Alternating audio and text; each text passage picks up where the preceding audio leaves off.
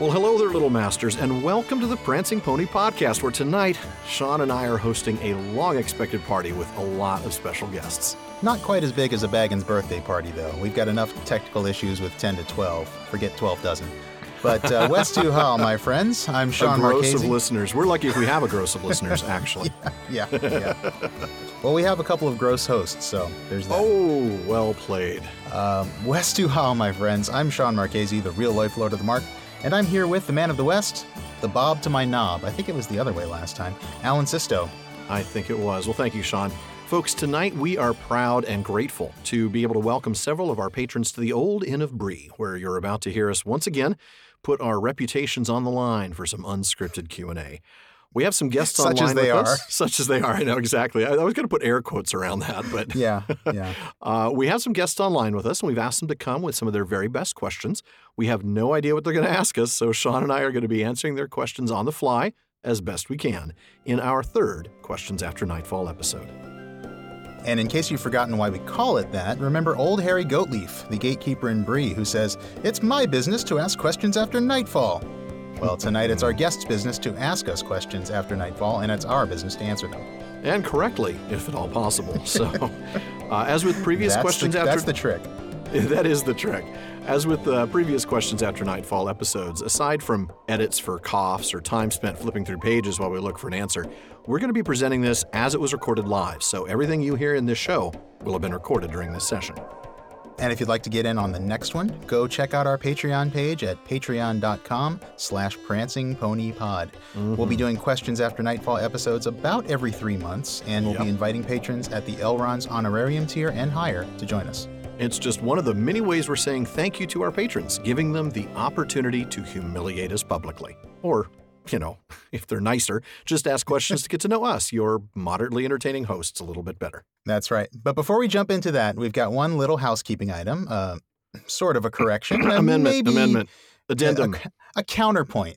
Let's call go. it a counterpoint. Let's do that. Back in episode 84, we talked about Thorin's harsh words on the mountain when he discovered Bilbo had handed over the Arkenstone to Bard and the Elven King. Mhm. Remember the uh, take him if you wish him to live, and no friendship of mine goes with him. Oh, I definitely remember that. And as our listeners may recall, we were pretty critical of Thorin for this. We called him childish. I think I said it was like a five year old. Uh, and it, we accused him of capriciously throwing away his friendship with Bilbo like it was meaningless. That's right. But one of our listeners, Joe Hoffman, who blogs about Tolkien and lots of other interesting things at his blog Idiosophy, and that's Mhm. idiosophy.com. We'll put a link to that up on our show notes. Sure. Uh, he thinks we missed the gravity of that statement. Um, so much so that he actually wrote a blog post on June 2nd called The Friendship of Kings as a rebuttal to our position on that.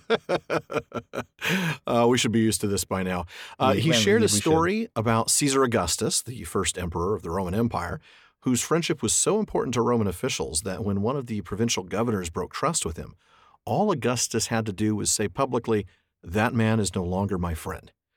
The governor was so shamed by the pronouncement, and probably uh, you know fearful for his political future, that he took his own life rather than live with the shame of falling from Augustus' friendship. Yep, that's right. And Joe actually went on to observe that uh, lots of Old English kennings for king have the word friend in them. Mhm. Um, and also that uh, a certain fellow named Peregrine Took proclaimed himself as king's friend to some ruffians during the scouring of the Shire. And that actually had a pretty significant Yeah. effect on them. It actually made them give way. That's Uh, right. in, in other words, Joe says Tolkien knew exactly what a king's friendship is worth, and we shouldn't be so quick to make light of Thorin's uh, unfriending of Bilbo. a very good point. Well, that is an excellent, uh, excellent point, Joe, and we appreciate it. So consider us illuminated. and let me add, in words that Caesar Augustus would understand, nostra culpa. There you go. Well, now, without further ado, why don't we go ahead and introduce the folks joining us? I'm going to unmute each of you in order so that you can say hi to your fellow podcast listeners. Go ahead and let them know your name and uh, where you're joining us from tonight. Christopher. Hi, I'm Christopher, and I'm from Skokie, Illinois. Very good. Thanks, Christopher. Next up is Sharat. Hi, I'm Sharat, and I'm from uh, Gaithersburg, Maryland. Very good. And joining us, I guess this is your third Q&A, right? Third Q and A. That's right. Wow, my goodness. In fact, that's probably something we should be asking folks to include, like how many times have they joined us or are they new to the show? So, That's a good idea. Yeah. yeah. Next up, James. Uh, hi, I'm James. I'm from uh, Gloucester, Virginia. And how many? This is your second one, right? Uh, yes, this is my second time here. Very good. Next up is Emily. Hi, I'm Emily, and I am seething here in Austin, Texas. Uh, and um, I might have joined Patreon simply for the fact that I would be able to perhaps come here and uh, chat with you and uh, become somewhat famous. so, you know, do it. Ride our coattails, Emily. That's all right. That's right. There you go. Those are very small coattails, so hang on tight. all right. Uh, Carolyn. Hi, I'm Carolyn, and I'm right now in San Antonio, Texas. Oh, wow. We got another another Every- Texas a lot tonight. of people in Texas tonight. I guess so. And next up is Tamsin. Hi, um, I'm Tamsin Barlow, and I'm from Rochester, Minnesota. And you think this would be easier because I've had so many imaginary conversations with you guys as I listened to the podcast. I thought, oh, this is going to be a breeze. You've had several real conversations with us too, just not voice You to voice. Yeah, just not voice to voice. So, well, we're glad you could join us tonight. Tim, you're next up. Uh, Tim here in Wisconsin. Uh, glad, glad to be on the show again. That's right. We have had you on before. I think you missed the last one, but you were on the first time around. Definitely. All right. And last up is Mark. Hello, Alan. Hello, Shawn. Hello, everyone else. Hi, this is Mark, uh, dialing in from San Antonio, and uh, thrilled to be here. Thanks. Yeah. Okay, well, why don't we go ahead and jump into your questions? So, several of you have already raised your hands. Looks like first up we've got Emily. So, Excellent. go right ahead. Oh, so much pressure. I have to stump you guys. Um, You can give us an easy one. You, yeah, that's right. That that is is, an option. This is a universe in which that is a possibility. Sure, possibility. that's an option. so, um, I've been thinking actually a, a lot. I think the the well, I started at the beginning of the podcast uh, listening, and uh, at that very first episode, um, there was a big discussion about how uh, there's not allegory. Tolkien said, "Oh, no allegory. It's it's the the, the wars in in my novels are not World War One." Uh, the main exception for that is uh, is the story of his love of Edith and uh, the Beren and Luthien story. So, uh, I mean, it, they they have Beren and Luthien on their graves. So Yeah, clearly, yeah, this is more than just a casual allegory. Um, so I was looking into it a little bit, and I saw. I was thinking, well, so other than the fact that she danced for him and he loved her very much, well, how th- th- these huge things that are going on with Beren and Luthien, how do they translate, or how does the the, the Edith and and and Jr. story translate into Beren and Luthien? And um, I noticed a couple things about about Luthien's life that we could look at. Uh, she was a Protestant. Her father disapproved of their their union. Uh, rather than getting her father's approval, uh, the um, Jr. just uh, just up and married her after after waiting for a while. But uh, I was thinking about the the elfish. Um, loss of the serial longevity loss kind of loss of that elfishness um, Hmm. and and i saw that um, that edith had uh, converted to catholicism and that was a huge thing and Yep. so is and so maybe this is her loss right Hmm.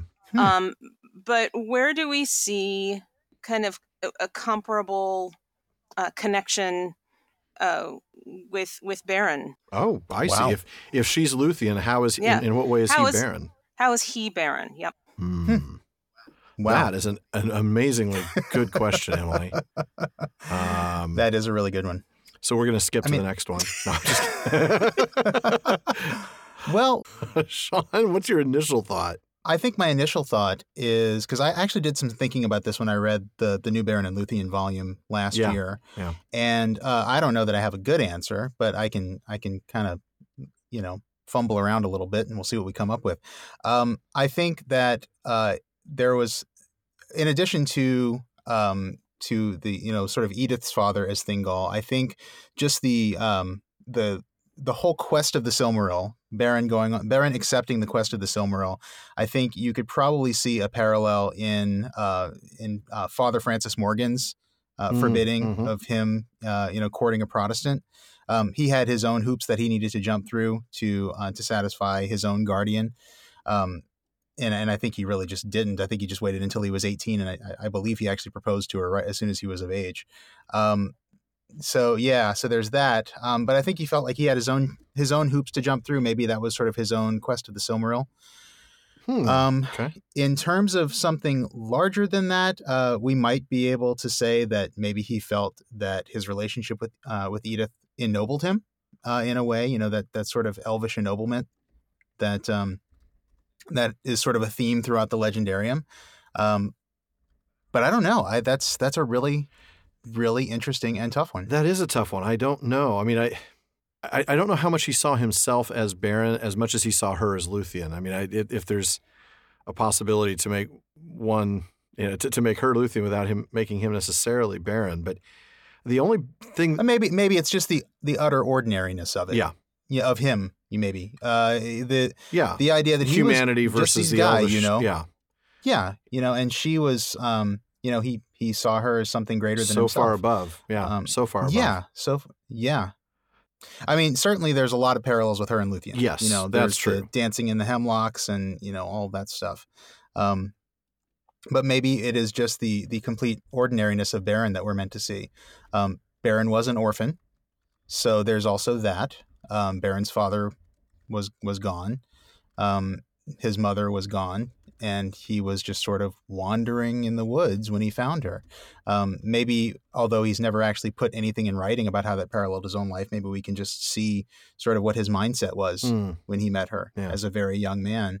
And obviously, uh, she had an effect on him because he he spent years pursuing her or wanting to pursue her yeah, yeah. and then married her as soon as he could, and then they spent the rest of their lives together. So I don't know if I can if I can point to any specific events, but I, I definitely think that the story teaches us something about how he felt about her and how Oh, he felt yeah. about himself. That's there's absolutely no doubting that the the level of commitment, yeah, Yeah, I mean, as for uh, Luthien's fate after death.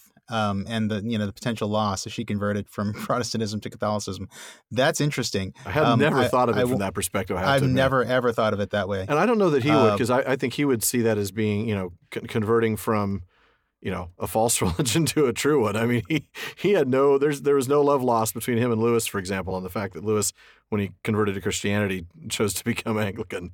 Um, That's true, but but also remember that he saw Luthien's death and her her fate, you know, escaping from the circles true, of the world. as a That was- benefit. that was a release from bondage. ooh, so it actually was a good thing for her to be released beyond the circles of the world. So maybe there is Okay. there is something of that. She found There Catholicism. She found the true path. Well, you know, we've uh, one of our listeners actually wanted to pipe in here, maybe give us a little uh, little help. Sharat, what do you have to say on this one?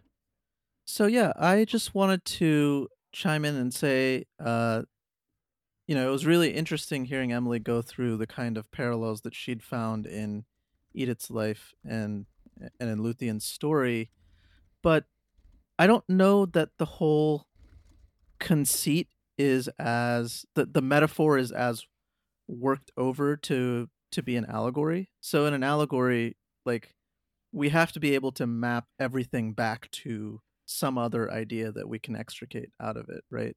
And although Everything has to have a one to one correspondence, exactly, and I, I'm Yeah. although Tolkien certainly might have drawn on on those circumstances to inspire those parts of the story, I'm not sure that makes it uh, an allegorical moment in his in his legendarium. That's fair. That's fair. and maybe that is and maybe that is part of it too is he you know tolkien always stressed applicability not allegory there Exactly. there are individual moments of symbolism and there are degrees there of that. I mean, the, the more applicable something is, the closer to allegory it seems to be. Uh, yeah Emily, I'm going to go and unmute you. Have we uh, come close at all to answering what you've uh, what you proposed to us? Uh, yes. I was just curious what you would have to say, and I I can definitely hear what Sharat was saying uh, about whether is it an, is it a one for one allegory or not.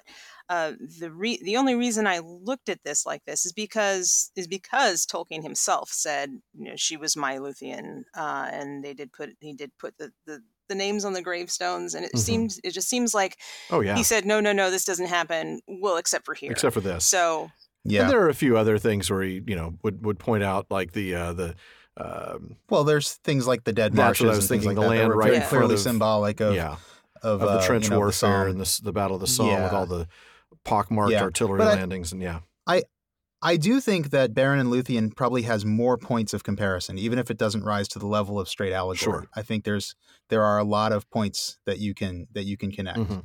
But uh, but maybe maybe that's exactly why he was warning us not to look too deep for allegory because Mm. then we start you know Then start we want to find allegories questions. everywhere. It's true. Yeah. That's just how we work. That was an excellent question, Emily. Thank you so much, uh, Shawn. I know you saw the, all the hands go up. Who was who was the next one in line? Well, I think our next one up is Tamsin. All right. Well, let's go ahead and unmute you, Tamsin. Welcome. Hi. Hello. Hi. First of all, thank you for doing this. I just, I wish we could meet all of the, all of everybody in the uh, Oh, would chat that be room fun? tonight. I just think we would be fast friends, all of us, if we could just meet each other. But this is so wonderful Agreed. in this virtual world to I find agree. our tribe, right? Yes, it is. So, Definitely. Um, the question is, um, I need a little bit of a preface for it. So I think we can agree that the Lord of the Rings is universal in its appeal. And so whether Mhm. you're a Buddhist or a Christian or agnostic, atheist, we all share the, these values that we find in these books. Yes. And we know that Tolkien was a devout Catholic, but when I read Lord of the Rings for the first time 42 years ago, I know I'm so old. You were like three when you read it. I'm I impressed. So I'm so much older than everybody else. Anyway, when I read it 42 years ago, I didn't know that he was devout. Um, I Mm. thought it was just a heartbreakingly sad and absolutely wonderful story. And Yeah. I may have been a dummy, but I didn't think it was an obviously Christian book like Lion Witch in the Wardrobe. Which, no, no, right. Which is a which- blatant allegory. Yeah, as soon right? as I was reading Right, that, I was super yeah. disappointed. That as I slowly, it slowly dawned on me that hey, this is an allegory. Aslan is Jesus. Ah, Yeah, And, well, and Tolkien had the same complaint Yeah, I about felt- it. I he felt didn't like like it something that was was a- that in your face. Yeah. I felt like I was being bullied, right? Anyway, so uh, uh, I love C.S. Lewis aside. Um, yes. it does, but The Lord of the Rings doesn't seem an overtly religious work, although I have found No. it to be a book that I constantly return to for consolation and inspiration and courage, as one Mhm. would do in the scriptures. And so, anyway, I was reminded recently of a quote I had heard a long time ago in one of the letters Tolkien wrote, where he says that the books were fundamentally religious and a Catholic work. And so I was wondering, in what ways is this a fundamentally religious work or a moral work? Because it's hidden. I mean, it's kind of hidden. Oh, yeah. It's not obvious. So, That's a good question. how does he imbue Yeah. this book with his faith? I mean, does he just what what does he consider the highest good or the greatest evils or the moral compass of the book? That is an excellent question. Um, you know, I I think one thing we've learned over the course of our you know two and a half years of doing the show is that with the letters, and I think we have to credit Dr. Flieger uh, as well as who was the other one who who pointed out it might have been John Garth, uh, it might have been uh, Professor Drout. I believe Was it- was it- I believe John Garth and Michael both Drout mentioned both, both that when it mentioned comes to, to, the letters, you really have to take into consideration his audience. Uh, and in that particular letter, uh, when he talked about it being a fundamentally Christian work or a fundamentally Catholic work, I believe he said, um, uh, he was speaking to the owner of a Catholic bookstore who had written. Uh, I'm trying to find the letter right now, actually. You- it was that was the the Peter Hastings had written to him, and he- Hastings, he had that's right. A lot of theological questions, and I think he actually even asked some questions about things like um, elvish elvish immortality and the suggestion of reincarnation and things like that. And and I think that there was an element of you know how how do you write this stuff if you are a Catholic? Right. And I think I- think it was he was concerned about the reincarnation uh, because Tolkien had mentioned that in a conversation. He'd actually, you know, mistakenly using the word used the word reincarnation, which we now understand to mean something you know radically different than from what uh, what most people would Mm-hmm. mean by that word. Uh, so he talked about in the letter he that, that the in fact by the way I should also point out that the letter was just a draft that he did talk about the the book being a fundamentally Christian work or a fundamentally Catholic work and I'm trying to find the actual phrase here if I can. You have I your, have um, my my books your yeah, letters but it's a longer letter than I thought it was. I, I would also add, while you're looking for that, Alan, that um, Professor Verlyn Flieger actually has uh, basically one and a half essays uh, de- devoted to this topic in her new book. there would always be a fairy tale. She's um she has some stuff on just the different ways to read the letters, Mhm. and also um, she gets specifically into the question of Christian Christianity in the in the legendarium. Yeah. Uh, and actually, I'm thinking of two different letters here. uh, now that I think about it, because that the letter that, that has the quote we're thinking of is not the letter to Peter Hastings. It's actually the letter to Father Robert Murray. But again, same same idea of recognizing your audience. That was one where Father Robert Murray, close friend of the Tolkien family, had read part of it and had sent uh, Tolkien comments and criticism. Uh, he was the one who compared Galadriel to, Vir- to the Virgin Mary and, and all of this kind of stuff. So That's right. when he wrote back, Tolkien said, The Lord of the Rings is, of course, a fundamentally religious and Catholic work. That's the quote that I think everybody really has some, you know, it's trying to come to grips with. Well, how is it that if it's if the book isn't even an allegory for Christianity the way, say, Lion, the Witch, and the Wardrobe is? Um, as Tolkien goes on in that letter, he talks about how it, it was unconscious at first. But in the revision, it was more conscious, and that's specifically why he didn't put in references to anything like real world religion. For him, that that Christianity and Catholicism element was absorbed into the story.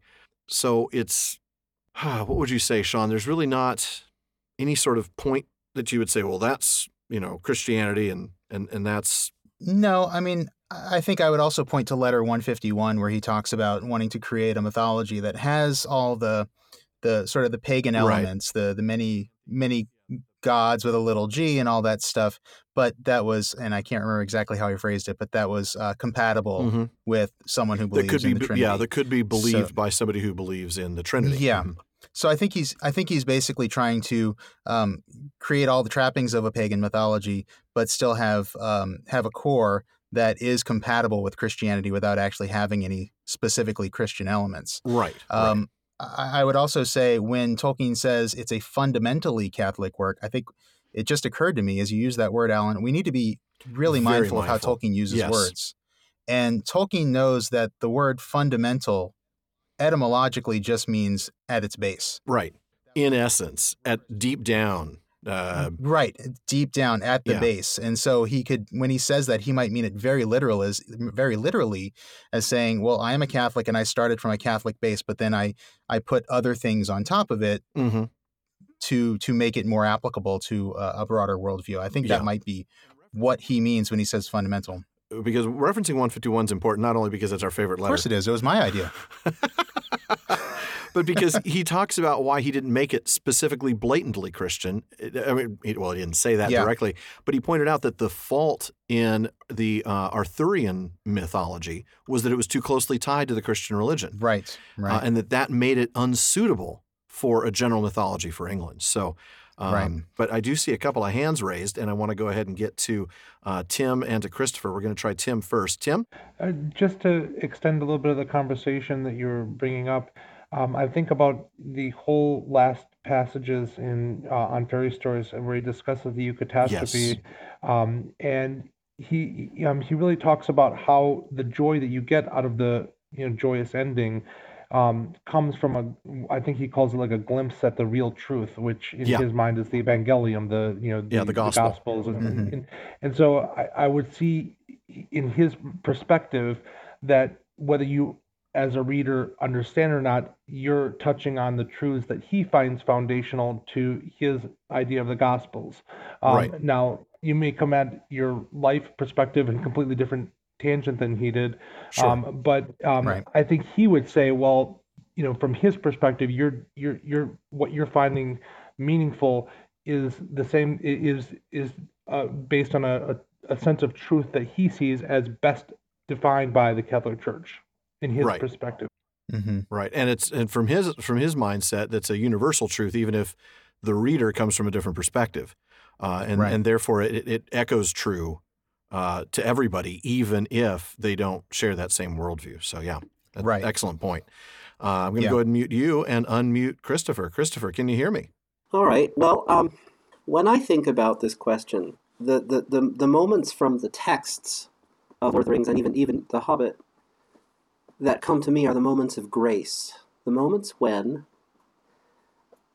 a character who, in any rational world, would, for instance, stab Gollum in the back, would Yeah, for instance, not be able to overlook the obvious treachery of the creature that just tried to run away even when he said he wouldn't, hmm. and is able to you know, so Bilbo and Frodo both exhibit these moments of just grace that is inspiring to Mm-hmm. anybody, whether you are of a Christian persuasion or not. These moments of, yeah. of forgiveness and rising above and empathy.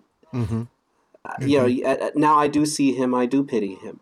And and Yeah. if you look later in the Yeah. Two Towers, there's that there's that incredible moment on the stairs of Cirith Ungol where Oh yeah, Sam almost gets there.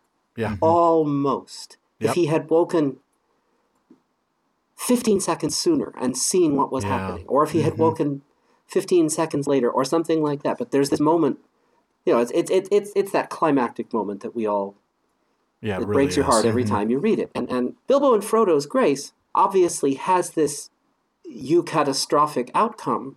Uh, Mhm. Frodo's Frodo's as you can draw that line more directly because I suppose Bilbo's well no because the moment of Bilbo's grace comes after the out of Solo and into the assimilation perspective of, of the Hobbit. So so even then you're beginning to fill in that backstory. Because in the original of chapter five if I remember correctly of course there is no such moment. Right. so all this is a long-winded way of saying, I guess for me, I, I, I would point to the concept of grace as probably the highest, or one of the highest embodiments, both of Christian faith and of the morality Hmm. and compassion of these deeply decent characters. That's some Mhm. good insight, Christopher. Yeah. Thank you. Yeah, I think so, and I grace and is I a think good point. that and I think that's what he means when he says it, it has those values at its core. right. Without it doesn't have to get into um, the you know yeah, it doesn't get into doctrinal the- details. or, right or the, the you know the the- the theological details the the metaphysical cons, you know concerns of, of Right. Catholicism in fact when he started to lean in that direction later in life you know he wrote he wrote the uh, the Atherbeth Finrada Andreth um, which uh, which is a fascinating work it's an excellent work um, it also represents the the one time he came really close to having an overt reference to Christianity in the Mhm. legendarium Yeah. and um and he actually had some concerns about it. He, he I think there is something in the notes that says he he was concerned about making it a parody of Christianity. Yeah. so yeah. he he wanted to avoid. Um, he I think he had multiple reasons for wanting to avoid um, getting too explicit. yeah. with- uh, with Christian and you touched on one there. I think that that innate humility, where he he didn't want to be uh, to, to be seen as even trying to Mhm. to to make this point. He, he says that a little bit in the epilogue. Uh, to, uh, to on fairy stories, he even says that it's a serious and dangerous matter. It is presumptuous of me to touch upon such a theme. So I mean, he knows this is a a, a really um, high risk area, you know, and I'm I'm I'm treading on on thin ice here, uh, but I'm going to try and do my best. And he does, of course, talk about it at length in uh, that epilogue, uh, in on fairy stories. Certainly, Yeah. well worth reading if that's uh, an area that you are interested in. Uh, regardless, again, of your particular perspective. Uh, Tamsin, I'm going to go ahead and unmute you. All right, Yeah. fire away. Thank you so much. And I totally agree that it carries universal truths for everybody. I find it Oh, yeah. incredibly inspiring. Um, one more question then. Has it been a guide for you at all? Hmm.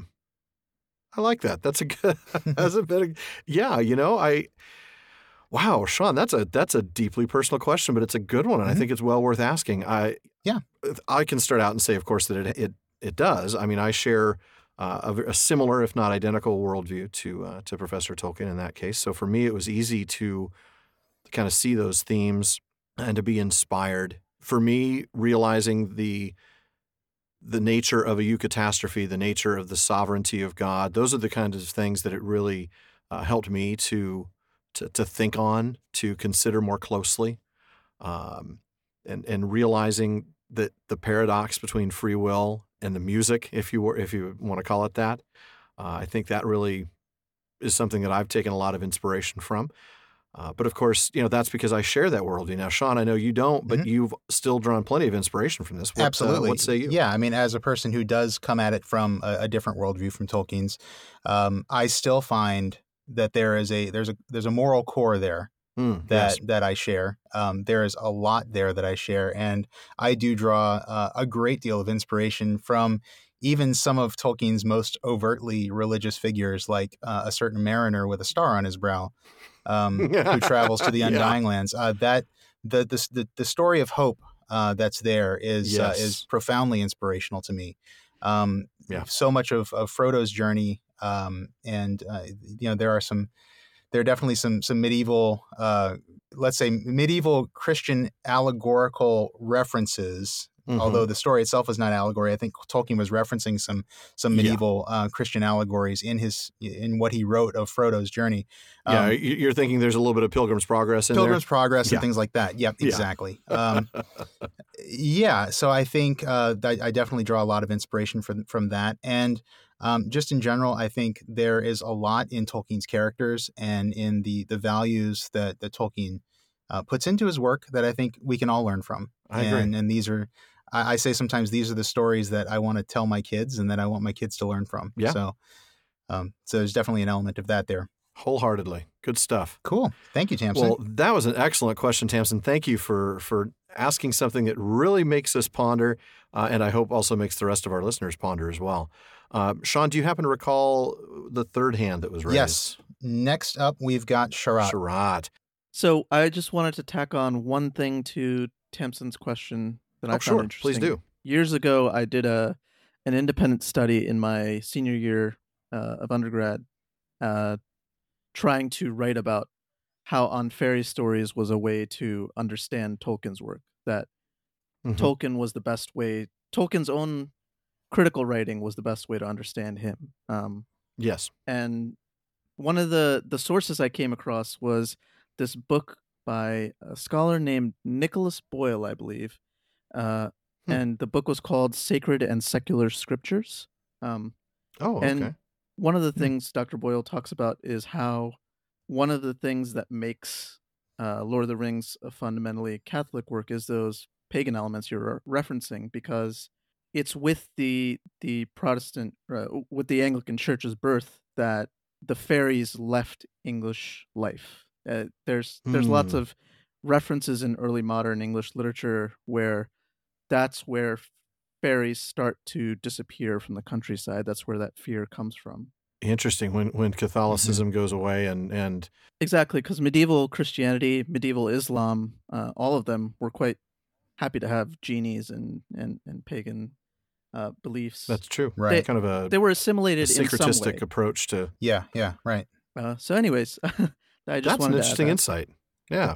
That that is interesting, and you know, I think one more thing that I, I think about as you say that, Sharat, is um, you know, the idea that Tolkien was uh, heavily influenced by Beowulf, and Oh, Beowulf so, yeah. was a poem that is about pagans, hmm but that is written by a Christian poet, Right. Exactly. and and and much much of the um, much of the the way that story is presented by the poet is um, it, it is looking through a Christian lens on that on that pagan world, and so there's um, I think the poet generally speaking avoids um, any judgment of the characters, and I think Tolkien is trying to do the same thing. I think he's that that could very well have been his primary inspiration for wanting to create um, a, a, a pre-Christian secondary world. Right. I think pre-Christian is the best way to say it, as opposed to pagan, um, when we're talking about Middle Earth. But um, yeah, I don't know. I don't know that I have anything else to say on it. But as you said that, Sharat, I, I thought of that. I think just because I've been reading uh, some of Tom Shippey's stuff, and he's um, he talks a lot about the Beowulf stuff. yeah, and it's it's cool because Dr. Boyle came upon that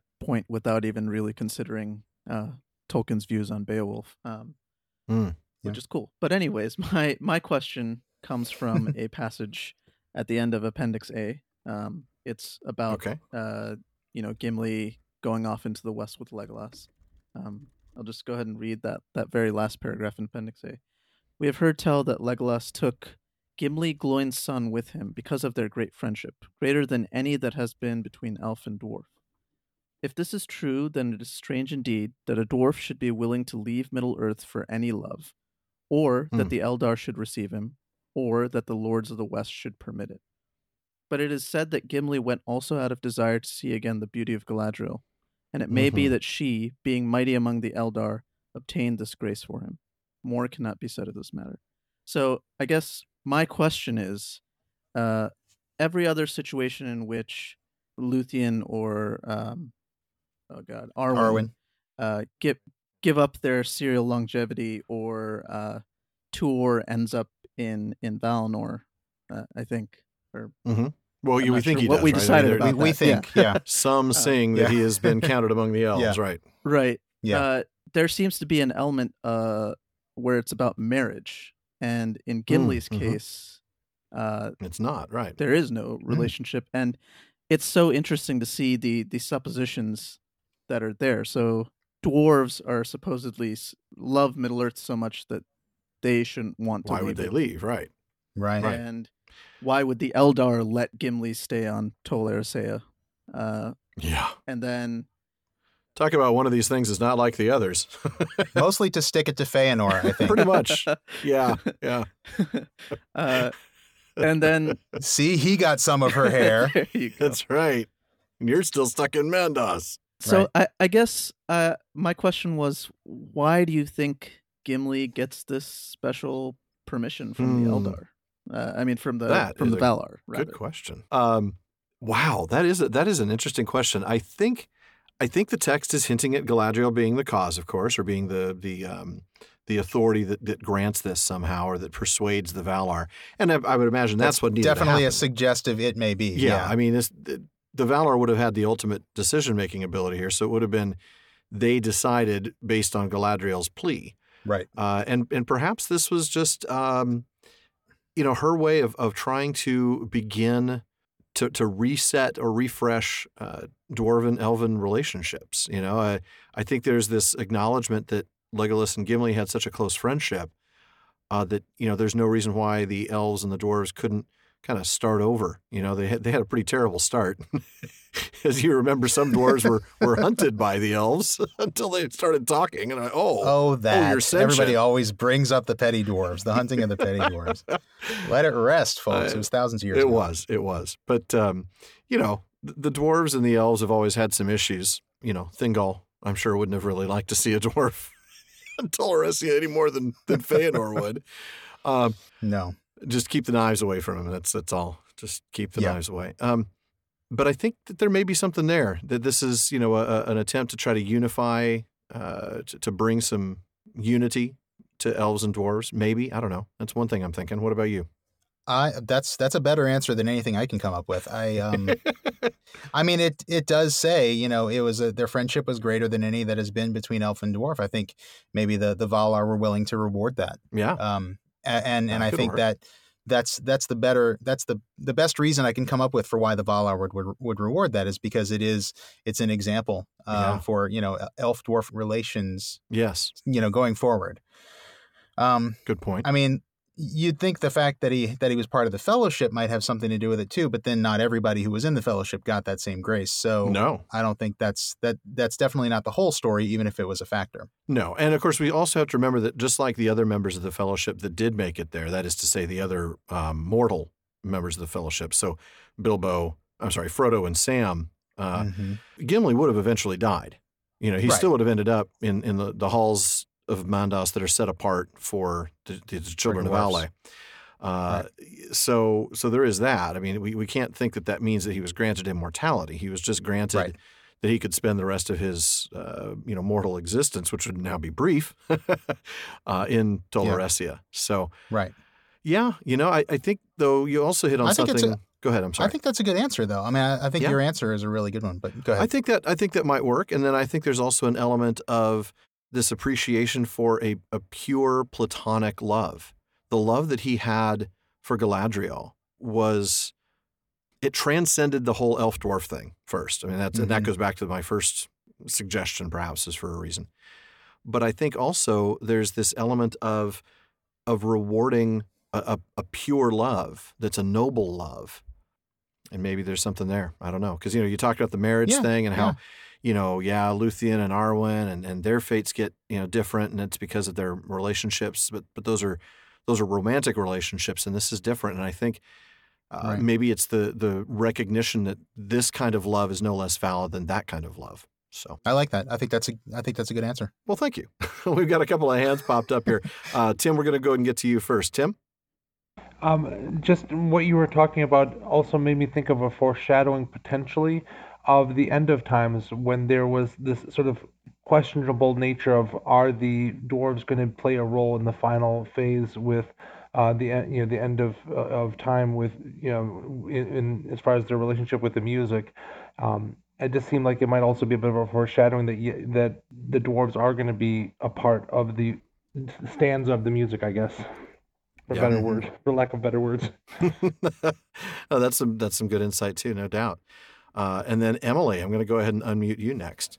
um we were talking in the chat um tamsin Yeah. tamsin and i uh ab- about this idea of um uh, of relationship and how uh, legolas and gimli are are they're not romantically involved but i think it is i think it is the relationship between the two of them that's exceptional yes gimli is taken with galadriel more than taken with galadriel obviously um Yeah. But it's, Mhm. it's and it that got me thinking about how and, and tamsin had said um maybe being part of community or marriage or friendship is key to this ennoblement uh, based on love, whether it's platonic or erotic. And it seems like, yes, the ennoble- ennoblement of all Iluvatar's children is not through their own needs, but through relationships with others. And then I started thinking, Hmm. Mhm. most of most of the people who succeed, the people who do well that I've come across in the legendarium, do well not on their own, but because they are with other people. They are in Mhm. fellowship Absolutely. with others. Yes, absolutely. Obviously, it's Frodo and Sam, and then we have uh, Legolas and Gimli, Mhm. um, Aragorn with them as well. Um, Turin and the Beleg. people Oh who- wait. yeah. There's always Well, one There's that always- doesn't fit the rule. Turin, Turin, no, he, No. he That, You're that, right. actually that just worked well. goes It off worked and well for it doesn't worked well do for it. Turin. yeah, it didn't. It didn't work Yeah, great for until- Beleg. right and until Beleg went away and and the people or the, Yeah. the characters that go off and try to do things on their own and and do things become ennobled through their their own power Hmm. Turin and and Feanor um they they don't succeed and by the way Mhm. I am s- I am planning on making you guys a a Feanor um uh Pinata. pinata yep. Oh, thank you. Oh, thank you so much. Oh, that is phenomenal. I love that. you That's know how much. I want that. Uh, You know- that's great. I want to respond to that because I have, um, for a long time now, I've been thinking about. Um, I think everybody who listens to the show knows that I, I'm, I love the theme of ennoblement, Yes. and we we always hear about it in in reference to you know the children that come from Beren and Luthien or Mhm. from Tuor and Idril, Yeah. um, Aragorn and Arwen. But there there is an element of ennoblement through just contact Yeah. with the superior race that happens again and again throughout the legendarium. The first thing that happened to ennoble men when they came into the West Was was not Finrod Beren marrying Luthien. Yeah. It was Finrod uh, singing to you know, him? Yeah. meeting meeting with Beor's people. Absolutely. And if you go back farther than that, that the first thing that ennobled the Eldar was contact with Orome Mhm. when he first found them and brought them into the West, It's absolutely um, true. long before you know Elwë ever ever met Melian. So. Uh, I do think that there is an there's an element of ennoblement just by contact, just by um, friendship and fellowship with Mhm. others, and um, and that it could be that that Gimli Gimli going with with Legolas and and being invited at the invitation of Galadriel, if you want to put it that way. Sure. Uh, maybe it is a way of showing that dwarves get get to Dwarves be get ennobled that too. Yeah. Yeah, I like that. That's some really good insight. And it speaks to the converse of something we talked about very early on. I want to say episode five when we talked about the Ainulindale and the sins of Melkor. What was the 4th Mhm. sin of Melkor? Was this self isolation, withdrawal from community. And it really is, this is the And- converse of that, isn't it? it, it is, and I have to say that I, I also just saw Tamsin type that in the chat, so I want to give her Oh, credit for bringing that up at the same time as you there did. we go. Considers isolation one of the greatest evils. uh, see, I can't see the chat because my, my, my browser window is not. I have to scroll down. But I was just listening to that the other day. Um, not not because I habitually listen to our our episodes, but because I wanted to hear the difference in improvement between first season and second season, and kind of from a scientific perspective. And I'm listening to episode five, going, "Wow, people listen to us." I'm I just imagine you sitting in your hot tub at home, listening to old episodes of the Prancing Pony podcast, thinking this is the life. I need to I need to disabuse you of that particular notion, son. there is no hot tub around here. The only hot tub is this dry sauna I'm sitting in called a booth. But anyway, Yeah, no kidding. uh, Shawn, do you remember the next hand that we saw? Was it I- The the next one that I've got on my list is Carolyn. Carolyn? Yeah, Carolyn. Let's see if you're still able to hear us and speak to us. Can you? Okay, yes. I I do have a question. Okay. Um, and um, I was re listening to uh, an episode, the end of an episode, and I believe it was Maya from Michigan asked you a question regarding uh, singing in The Hobbit and Lord of the Rings. Yes. and I was uh, I I thought rather deeply, well for me, um, about that, and you know, singing, you know, is the world started with singing, Mm-hmm. and so it's such a fundamental thing. And then I remembered that in uh, when they met Tom Bombadil.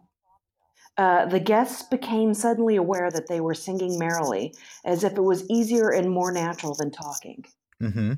Right. and uh, I just uh, I was just I was so glad that she asked that question because I I thought and thought and thought about that and every time I thought about it I thought I'd think of you know another way that you know your responses uh, just were reaffirmed that you know singing is central and it's not strange that you Yeah. could uh, you know have Aragorn and Legolas singing a you know dirge uh, for Boromir. That that that fits Right. perfectly with that world. Yeah, yeah, I agree. Thank you, Carolyn. So I'll, I'll just go ahead and recap for for the folks who can't hear you. Um, so basically, Carolyn's question is about a question we got in the mailbag from Maya a few episodes ago, Maya in Michigan, um, Uh-huh. about singing in The Hobbit Oh, and Lord yes, of the yes. Rings, and the question of, you know, do, is this a world where uh, People spontaneous singing just yeah. happens? Yeah, Oh, let me And, sing a um, song about Boromir, who has Right, just right. died. Yeah. Right, exactly. And um and Carolyn just observed, you know, this is a world that was created through song. Yep. Going all the way back to the Ainulindale. Um, she also observed uh, the fact that uh, in in the the passage uh, in the Tom Bombadil chapter, when the hobbits are, are with Tom, suddenly they find themselves just slipping into singing because singing becomes more natural Hmm. than than speaking. Because of Tom, And who speaks in because- song, essentially. Yeah. Right. Right. And so it's just, you know, sort of a, a comment, um, you know, on the fact that this is a, a world that is just rich in song. It was Mm, created through mhm. song. Um, song does happen naturally in this world. And so it, it does seem like the kind of place where, sure, Aragorn and Legolas could Yeah. uh, just suddenly sing a, a dirge to remember Boromir. Yeah. Um, it's just natural because it's part of the fabric of creation. That's a really good insight, Carolyn. I mean, the, the thing is, yeah, I mean, song is part and parcel of the world of Arda because it's it's made from song. And and so is the history of Arda made from song. So, unlike our world where it really does seem impractical to think that a couple of guys would just break out in a, a dirge, um, it, it's a lot more possible in in Tolkien's world. So, yeah, I mean, I, I don't think either of us touched on that uh, when we were answering Maya's question.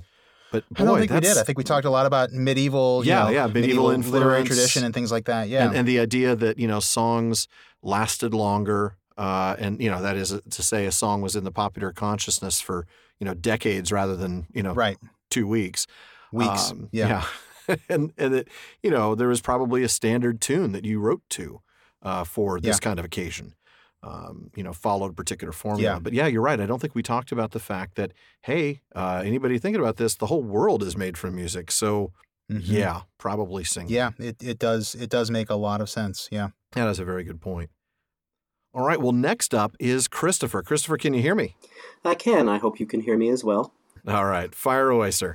Okay, so uh, I, I want to go back to a couple episodes ago. Um, Uh-huh. So this is relatively recent history. When you were talking Oh, about good. I might remember it then. We might actually remember. Yeah.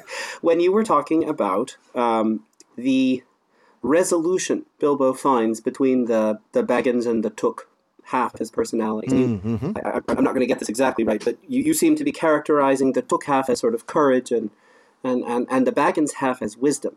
And the Took half as courage makes you know that's that's you know of course that's very easy. That's it's very easy to draw that out with the spiders and, and, and you know him coming into his own in chapter five and all all, all those Yeah. All the places. Now, I, I would like it if you would spend some time um, really focusing on the wisdom half of this as exemplified by Baggins, uh, part of his Hmm. on the personality. Baggins now, side. the reason I say that is because it's very easy, and I, and I, and I think I may have I, I may have fallen prey to this tendency. It's very easy to see, see the the fussiness, Oh, the, yeah. the, Mm-hmm.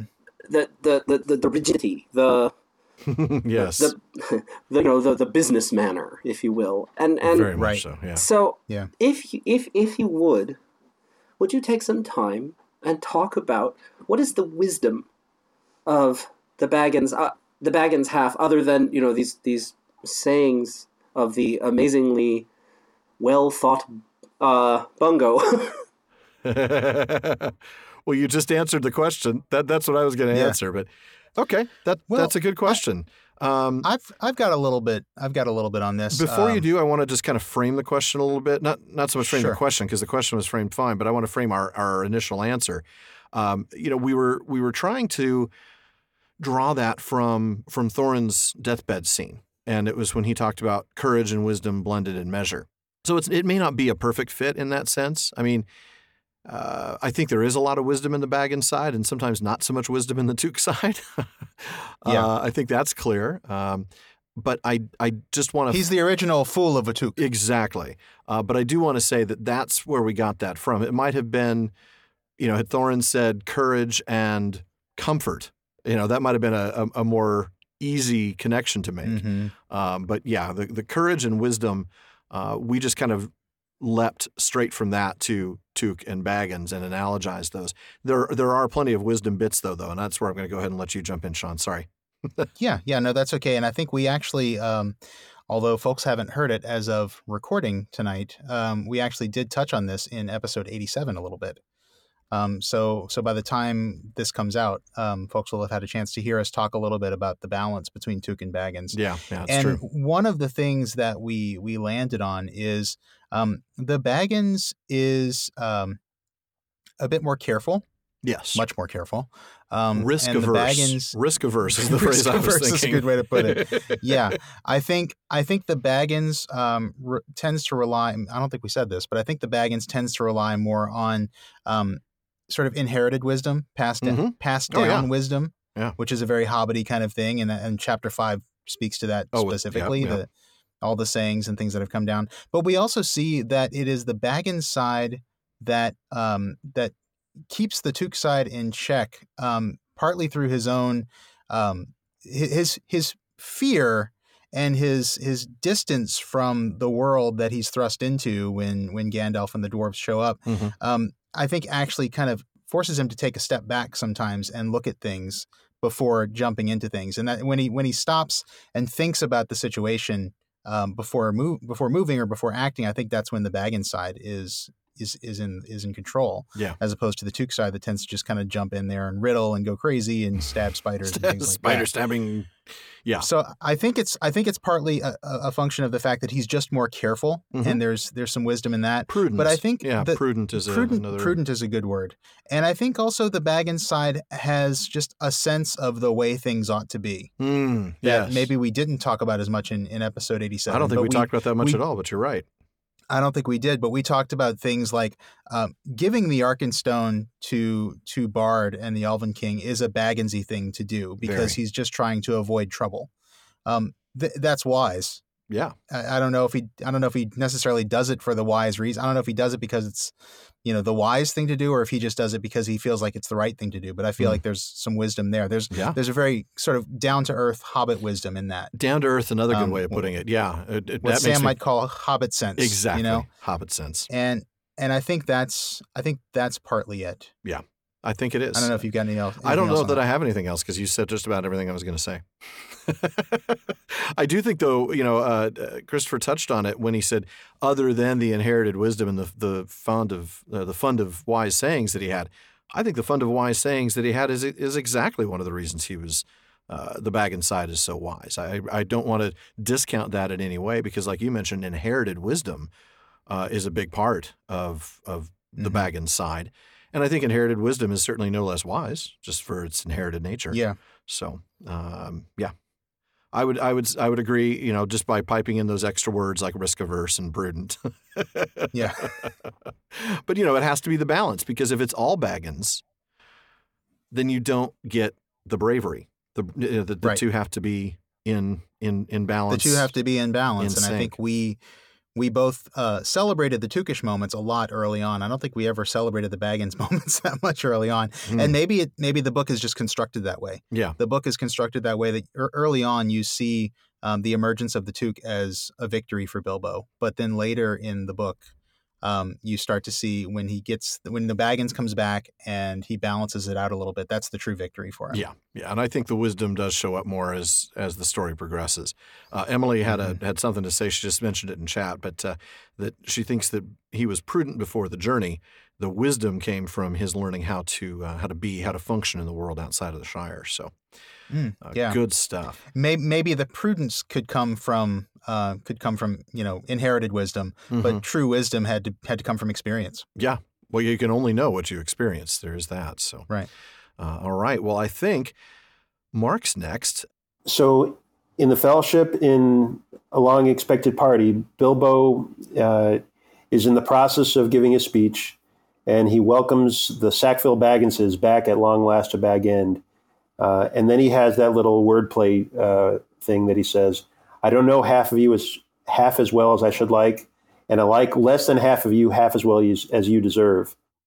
Now, doing the fractions, I I sense, I believe that that he's leaving out that small portion, the less than half, the remainder, and that's the Sackville Bagginses that deserve less liking than he than Bilbo has already is already giving them. So I don't know. What's your opinion? Do you think that Bilbo is being disingenuous with his welcome that he made just a, a couple of pages before, or is it just a little bit of wordplay and word nerdery from Bilbo, and that he's he's glad they're there? Uh, I, I really like that question, and it's a very interesting question because it really requires us to parse that line uh, about half of you and half and blah blah blah. So let's look at that line first, okay, Shawn? Let's look at that. We've got. Let me go through it again. I don't know half Yeah. of you half as well as I should like, and I like less than half of you half as well as you deserve. So let's start with that first line. So so Mark, I just want to make sure I'm so Mark is saying that the the SBs are He's The- he's saying the last part of that. He's saying that they're the last part of it, but that, that he's. Um, I think there's actually a. This is why it was important to Oh, parse this because the actual question. I know the double negatives. So many double negatives. So half of them are the ones that he doesn't know half as well as he should like, and then less than a less of that remain less than Less than half. then less than half of that remaining well i guess you know 40 something percent Right. are the ones that he likes half as well as they deserve then there's or less. another Yeah. And, and then there's another you know few percent that are the sbs which are which deserve the the Exactly the liking. amount of like he Is that got. it? okay I think what happens is there's a little bit of confusion because of the phrase. So let's start with the first one because that's the easy one. I don't know half of you half as well as I should like. So in theory, what that means is there are 72 people there that he would like to have known better. Right? right I don't sure, know yeah. half of you half as well as I should like. In other words, I would have liked to have known 72 of you at least, maybe more, uh, much, much better than I know you. So that's the easy 72 part. people i wish i knew you better Right. that's what he's saying But the second half is the one that I think the double negatives throw everybody off a little bit. And I think that actually might have happened here. I like less than half of you, half as well as you deserve. So let's take I like less than half of you. So that means we're looking at at least 70 or at most 71 So people. 70 71 or fewer people Somewhere between 1 and that- 71. but he likes them that he likes less half as well as they deserve half as well as they deserve. they're so better they're better people than he gives them credit for. Exactly. What he's saying is they actually deserve for him to like them twice as much. right And that I think is the confusion because it sounds like an insult. and in fact, several of the Hobbit people are trying to work it out whether that was an insult or not. so it's half half as well as you deserve. There's there's at least seven there's at least one and maybe as many as 71 of you that I should like at least Right. twice as much as I do. Are the But Sackville there are some Bagginses? others- No, I don't think so. yeah, that's No, I mean you, you got to figure in probably the Sackville Bagginses are part of because in that remaining group, the ones that the ones that um, don't deserve to be liked twice as much, they deserve to be liked exactly as much as Bilbo likes them. So that probably ranges from Frodo, whom he adores and who deserves to be adored, right. to you know To the, the Sackville Sackville Bagginses, Bagginses. who he doesn't like and don't deserve to be liked. Um, so you know, there's probably let's say maybe a dozen or so of those. Sure. Um, I'm just throwing out a number. I know we're just I- making up know, numbers now because that's where we're at in the show. We're pure speculation mode. That's hilarious, though. Uh, I'm really sure the. SBs are, are in that group because, yeah, they they definitely. He's saying, I, I don't like you, and I don't, you know, Yeah, you deserve exactly the treatment you get from me. Basically, is what he's telling everybody from the Sackville Bagginses to Frodo.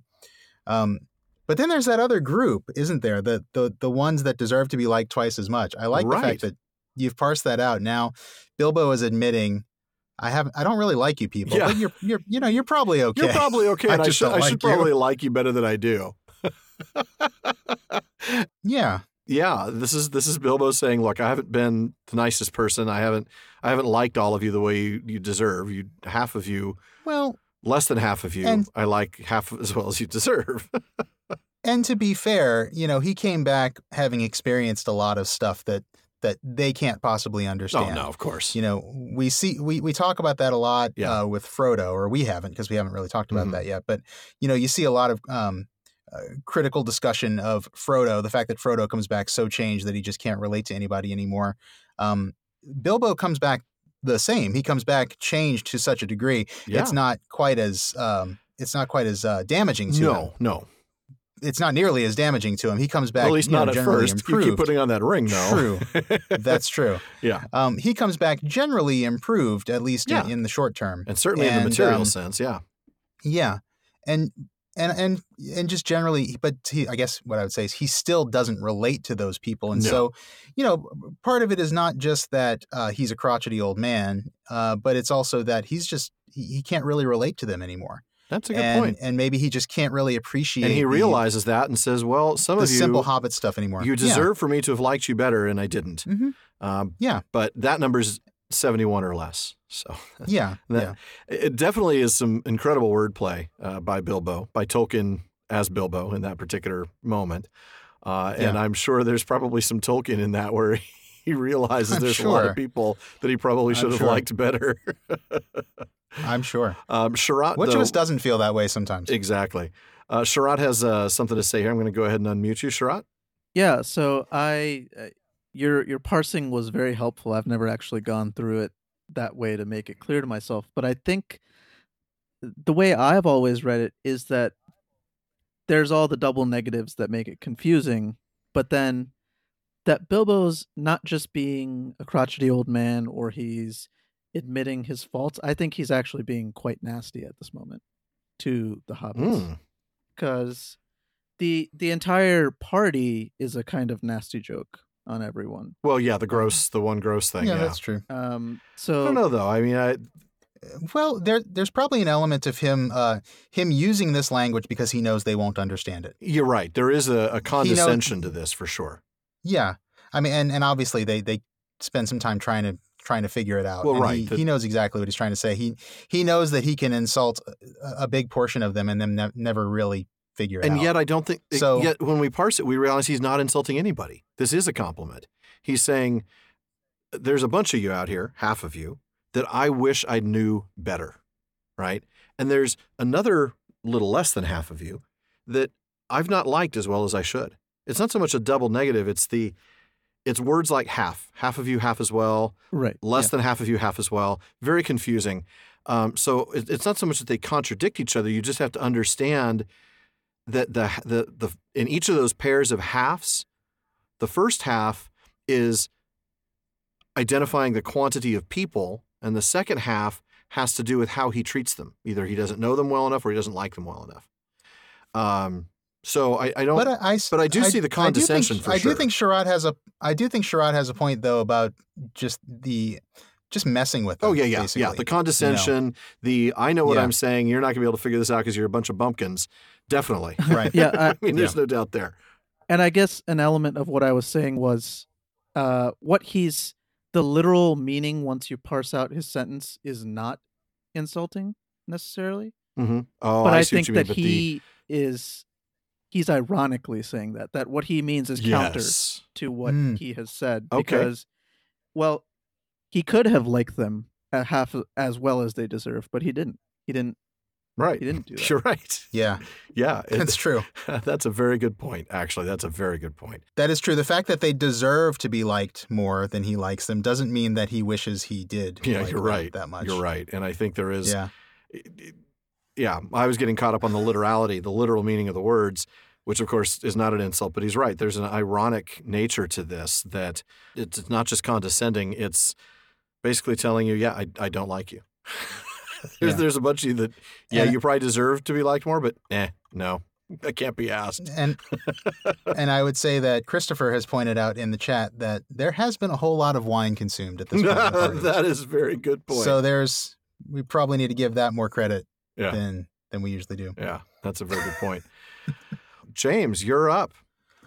Okay, uh, well, I'll, I'm going to do one little quick comment uh, real quick, and then I got a softball question for you. we like those. Yay! Um, okay, so quick comment is uh, it's actually believed. You also were speaking about Beowulf earlier, how it's a uh, um, a Christian poem, but it's kind of based in pagan lands and with some pagan people. Mm-hmm. It's Um, like a retelling actu- of a pagan myth, but by a Christian poet. Yeah. It's actually believed because I mean they use a lot of Christian language and they occasionally say, "Oh, praise God" and things like that in the story. But um, there's you know some belief that it was, well, I mean not belief, almost confirmation that it was originally a pagan story, and that, Sure. for example, Mhm. Grendel was a was originally a troll rather than just a weird monster. Okay. Um, going by Okay. like um, early Germanic and Norse mythology, and Sure. um, Okay. the dragon at the end of the story was actually supposed to be based on Fafnir, and then rather than Hmm. spewing or rather than breathing fire, it actually spewed poison or venom, which okay. was more traditional for the Germanic style dragons. Um, a fire breathing Germanic dragon is a more Christianized version. Okay. Um, Hmm, so, okay. having said that, um, Alan, I believe it was But that that is interesting that you say that, uh, especially about Grendel, because yeah, that's something that I I, I don't remember Beowulf that well. I, I should It's been a little I don't know while it half for as well as I should like. Ha ha. Um, but uh, but I do remember that uh, Grendel and that is he's described as a descendant of Cain. Yeah. Um, yeah. And so there, you know, there it's there's a very Christian. yeah, you're definitely story, right. I mean, that's- you- you're on the right track, James. I mean, it's when when we've when Yeah. we've mentioned that Christian take on it, it's it's definitely a retelling of an ancient pagan myth yes, by a at that time, you know, contemporaneous modern poet right. who happens to be Christian and telling it more importantly, less less important than the faith of the uh, poet is the faith of his audience, and he is writing it for a Christian Yeah. audience. Uh, so he is adapting an old pagan myth for for Christian times. Um, you know, in, in a, a new, a newly Christianized, uh, you know, Anglo-Saxon world. But so go ahead Yeah. now that we've got the the so good clarifications there. the, uh, the ground laid properly, uh, the groundwork done. James, what's uh, what's the actual question? So. This is my softball. It doesn't really have anything to do with that, but um, oh, nice. Alan, I, I believe you uh, you used to play Lord of the Rings online. I I did. I still actually have a character on there, actually several, but I've I very rarely get a chance to get on. Uh, I will say, however, that we do now have a Prancing Pony podcast kinship on the uh, Landroval server. So uh, you know, reach out to us on the on the page if you're interested in that. Absolutely, if I get a chance to get back on again. But uh, Yeah. my question's actually, what would be what is your favorite storyline or quest line that you may Oh have goodness. done? Oh goodness. Now keep in mind, I haven't when I stopped playing regularly. Um, the Mirkwood expansion had just come out. It was the, the, the regular, the first Mirkwood expansion. I I, I hesitated Yes. because Yeah. there is a more recent Northern Mirkwood uh, that's that's come out that's like very high level. But Yeah, Mirkwood Southern expansion Mirkwood had just come out. expansion- yeah, Southern Mirkwood expansion. That was uh, I think that was part of Rise of Rise of Isengard. I think. that sounds about right because it was yeah Isengard was next. Uh, so you know that was that was several years ago. So it's been a while. But I really I'm trying to remember some of those storylines. I love the Ranger stuff. Uh, when you know helping the Rangers. Uh, accomplish things that the ranger there I can't remember his name now that lived just north of Bree and he sent you on a bunch of different missions. Uh, the Rangers that were stationed up at Annúminas, uh, and you know the um, yeah, uh, Numinous by was my favorite Fornost. zone. Yeah, yeah, that was definitely. I really enjoyed that a lot. Um, it- it's such a rich, a rich story. Uh, the whole thing. I mean, even the side missions have a lot of really rich story to them. Uh, the There's a lot, world lot of has a, chestnuts hidden in different places. yeah, there really are. you- There are a ton of little pieces hidden here and there. Really is. And, you know, you just get past the the fetch quests and things like that, and you know, you start looking at it, and it's uh, it's a lot of fun. Um, definitely hoping to get back into it, and we had a great time talking with uh, Professor Drout about that. Actually, a pretty you know good lengthy chunk of our interview. I keep hearing that it is um, it's just such a faithful um, adaptation. You can tell that they they cared. There's a lot of attention to detail, uh, and the environments are are really stunning in that regard. They're they're no longer you know graphically modern by any stretch. The engine's old, uh, and it shows. But um, uh, but it certainly you know I think it's beautiful, but it's beautiful in a, in a different way than than you might expect. it's today. beautiful because you're you're transported to Middle Earth. Exactly, you really are. Yeah, On, yeah. on some of those moments, especially early on, as you wander through the lone lands, or as you, you know, get to the last uh, the last ford, uh, you know, or the last bridge, and then you get to the ford. I mean, it's it, it just feels right. Excellent. So- Absolutely. Yeah. The very early Yeah. ver- um, additions, uh, expansions were very close to important parts in the books, and um, yes, they were very true to the lore. Even you know, Mhm. like for example, a lot of MMOs they use you know magic to heal you, where, whereas in you know Lord of the Rings. Online they use you know like the minstrel, The plays a song, and suddenly you're more Hmm. emboldened and more willing Yeah. to keep fighting because they use or morale a, or a rather than captain can can shout a, a particular cry that will Mhm. uh, restore your morale. Yeah, which is very much more along the lines of you know the Lord of, Lord of the Rings mythos rather than you know a traditional Yeah, for sure. RPG. Absolutely. Yeah, it's it's a very it, it, they really try to be lore faithful, and I've I've enjoyed it. I really wish that I could get back into it to the extent that I'd like, but unfortunately, uh, you know, time. We, Shawn and I can tell you, we put a little It's- more time into the show I- than we ever thought we would. Huh? Uh, truly, truly, and and honestly, I have been. I would love to to have the time to to play it Oh, yeah. because I have never done so. Um, But I have played MMOs in the past. It's been many years. Evercrack, but, dude, um, Evercrack. Yeah, Ever, yeah, EverQuest, the the original EverQuest back in like 2000 to I don't know, maybe 2003 or something. That was when that was my time for MMOs. did you um, have to use a dial-up modem how- then, Shawn? I did have a dial up for a little while, yeah. EverQuest was EverQuest was the reason I got DSL back in like 2000, 2001. Yep. But That's awesome yeah, stuff. I, I I I don't see myself having time to play it soon, but maybe no, someday. I know. Me neither, unfortunately. But hopefully, uh, hopefully, again, one of these days, uh, hopefully they'll still be around in six years or so when the show's done and I can spend time again. Hope so. All right. Well, I think the last question uh, you said it was Tim, right? Was the only uh, hand That's that right. we've We not got- we seen. That's right. Welcome, Tim. How are you? Very well, thank you. Good. These have been great contributions tonight. Oh well, thank you. I think uh, It's our contributions lot have been fun. equaled by everybody in the in the audience tonight. We've had some really great Yeah. insights, I think, and uh, just made for a, a really great conversation. Um, agreed.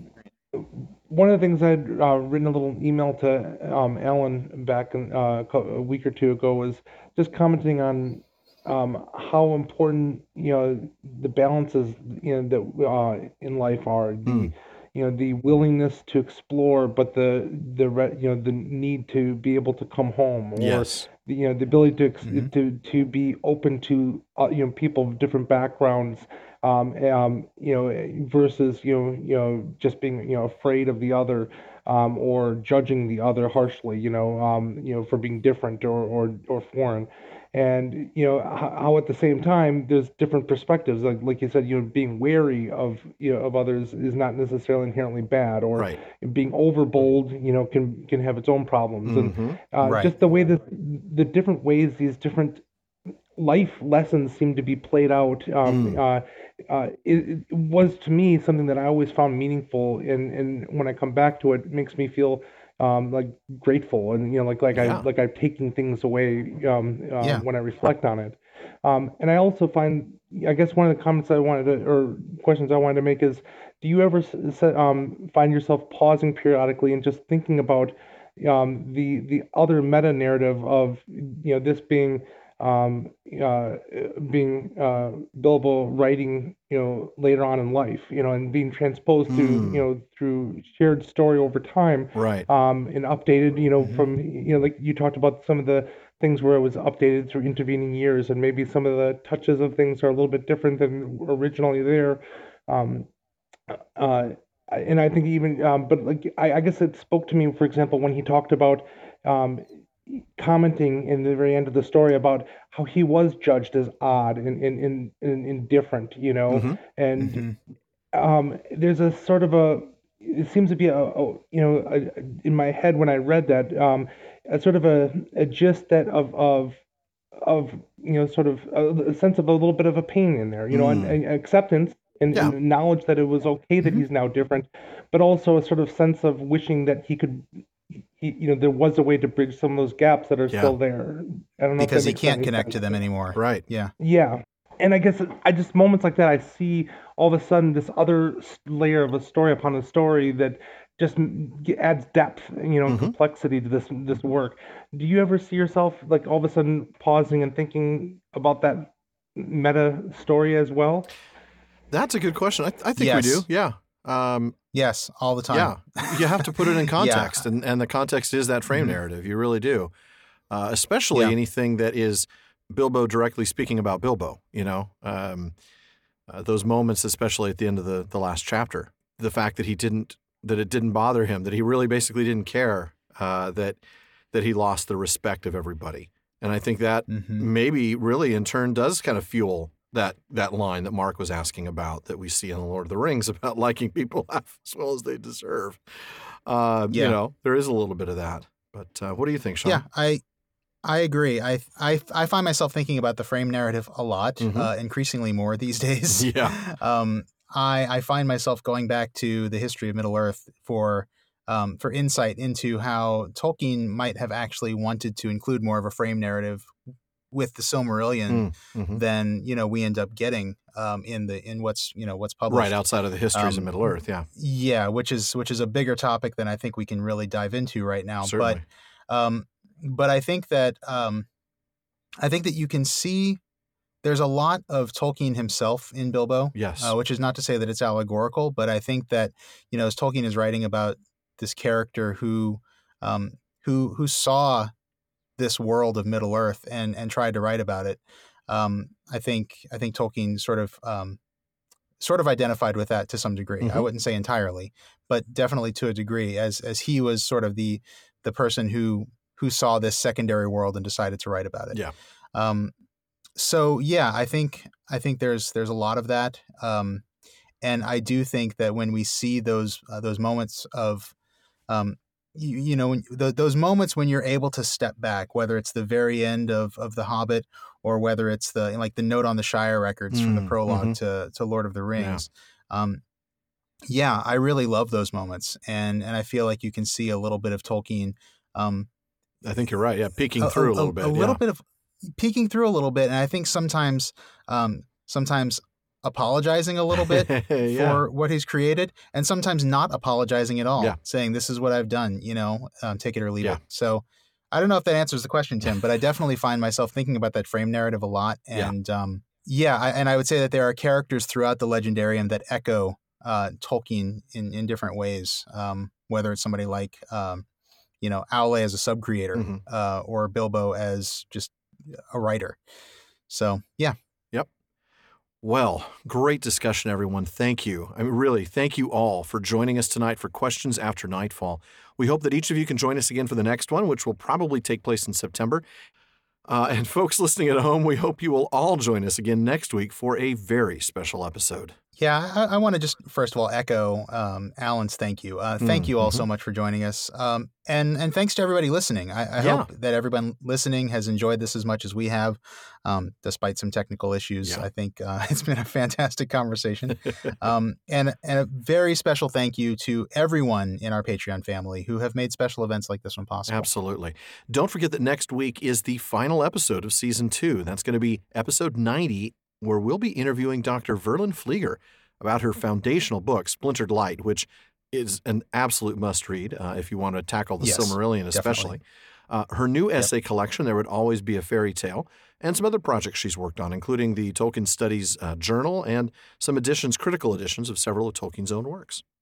And then after that, we'll take a brief hiatus for a few weeks, and then we will be returning mm-hmm. in mid August with season three and episode 91, which is going to be an interview with Dr. Tom Shippey. Oh, my. We're going to be talking to him about The Road to Middle Earth and J.R.R. Tolkien, author of the century, as well as a little bit of uh, Tolkien tangential medievalism in his new book, Laughing Shall I Die Lives and Deaths of the Great Vikings. Absolutely.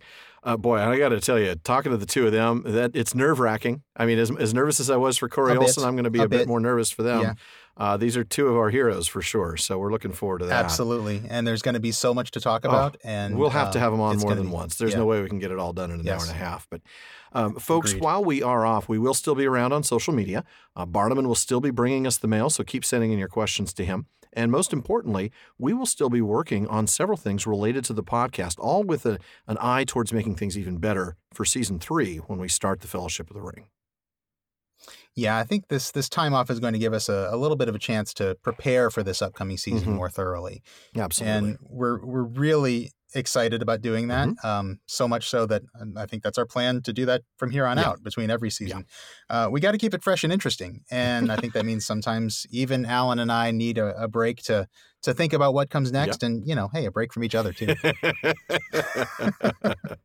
uh, you had to let that out, you know. No, I did. I did. well, folks, if you have any questions about uh, you know the start of season three or our hiatus or anything like that, just let us know on social media or by emailing Barliman at theprancingponypodcast.com.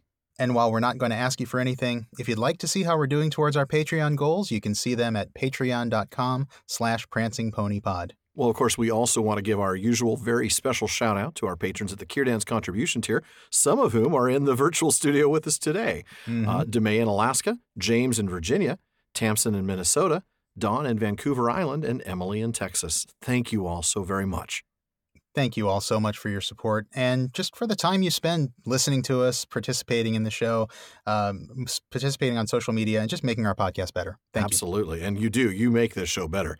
Folks, that almost wraps it up for another episode of the Prancing Pony Podcast. As always, thank you again for joining us. And while you're waiting for our interview with Dr. Flieger, or while we're on hiatus, we invite you to please check out the official library tab on our website, theprancingponypodcast.com. We've got links to everything from inexpensive paperbacks to some really good stuff for your Tolkien collection. And if you wouldn't mind, head over to iTunes for us. Leave us a review. We'd really appreciate that.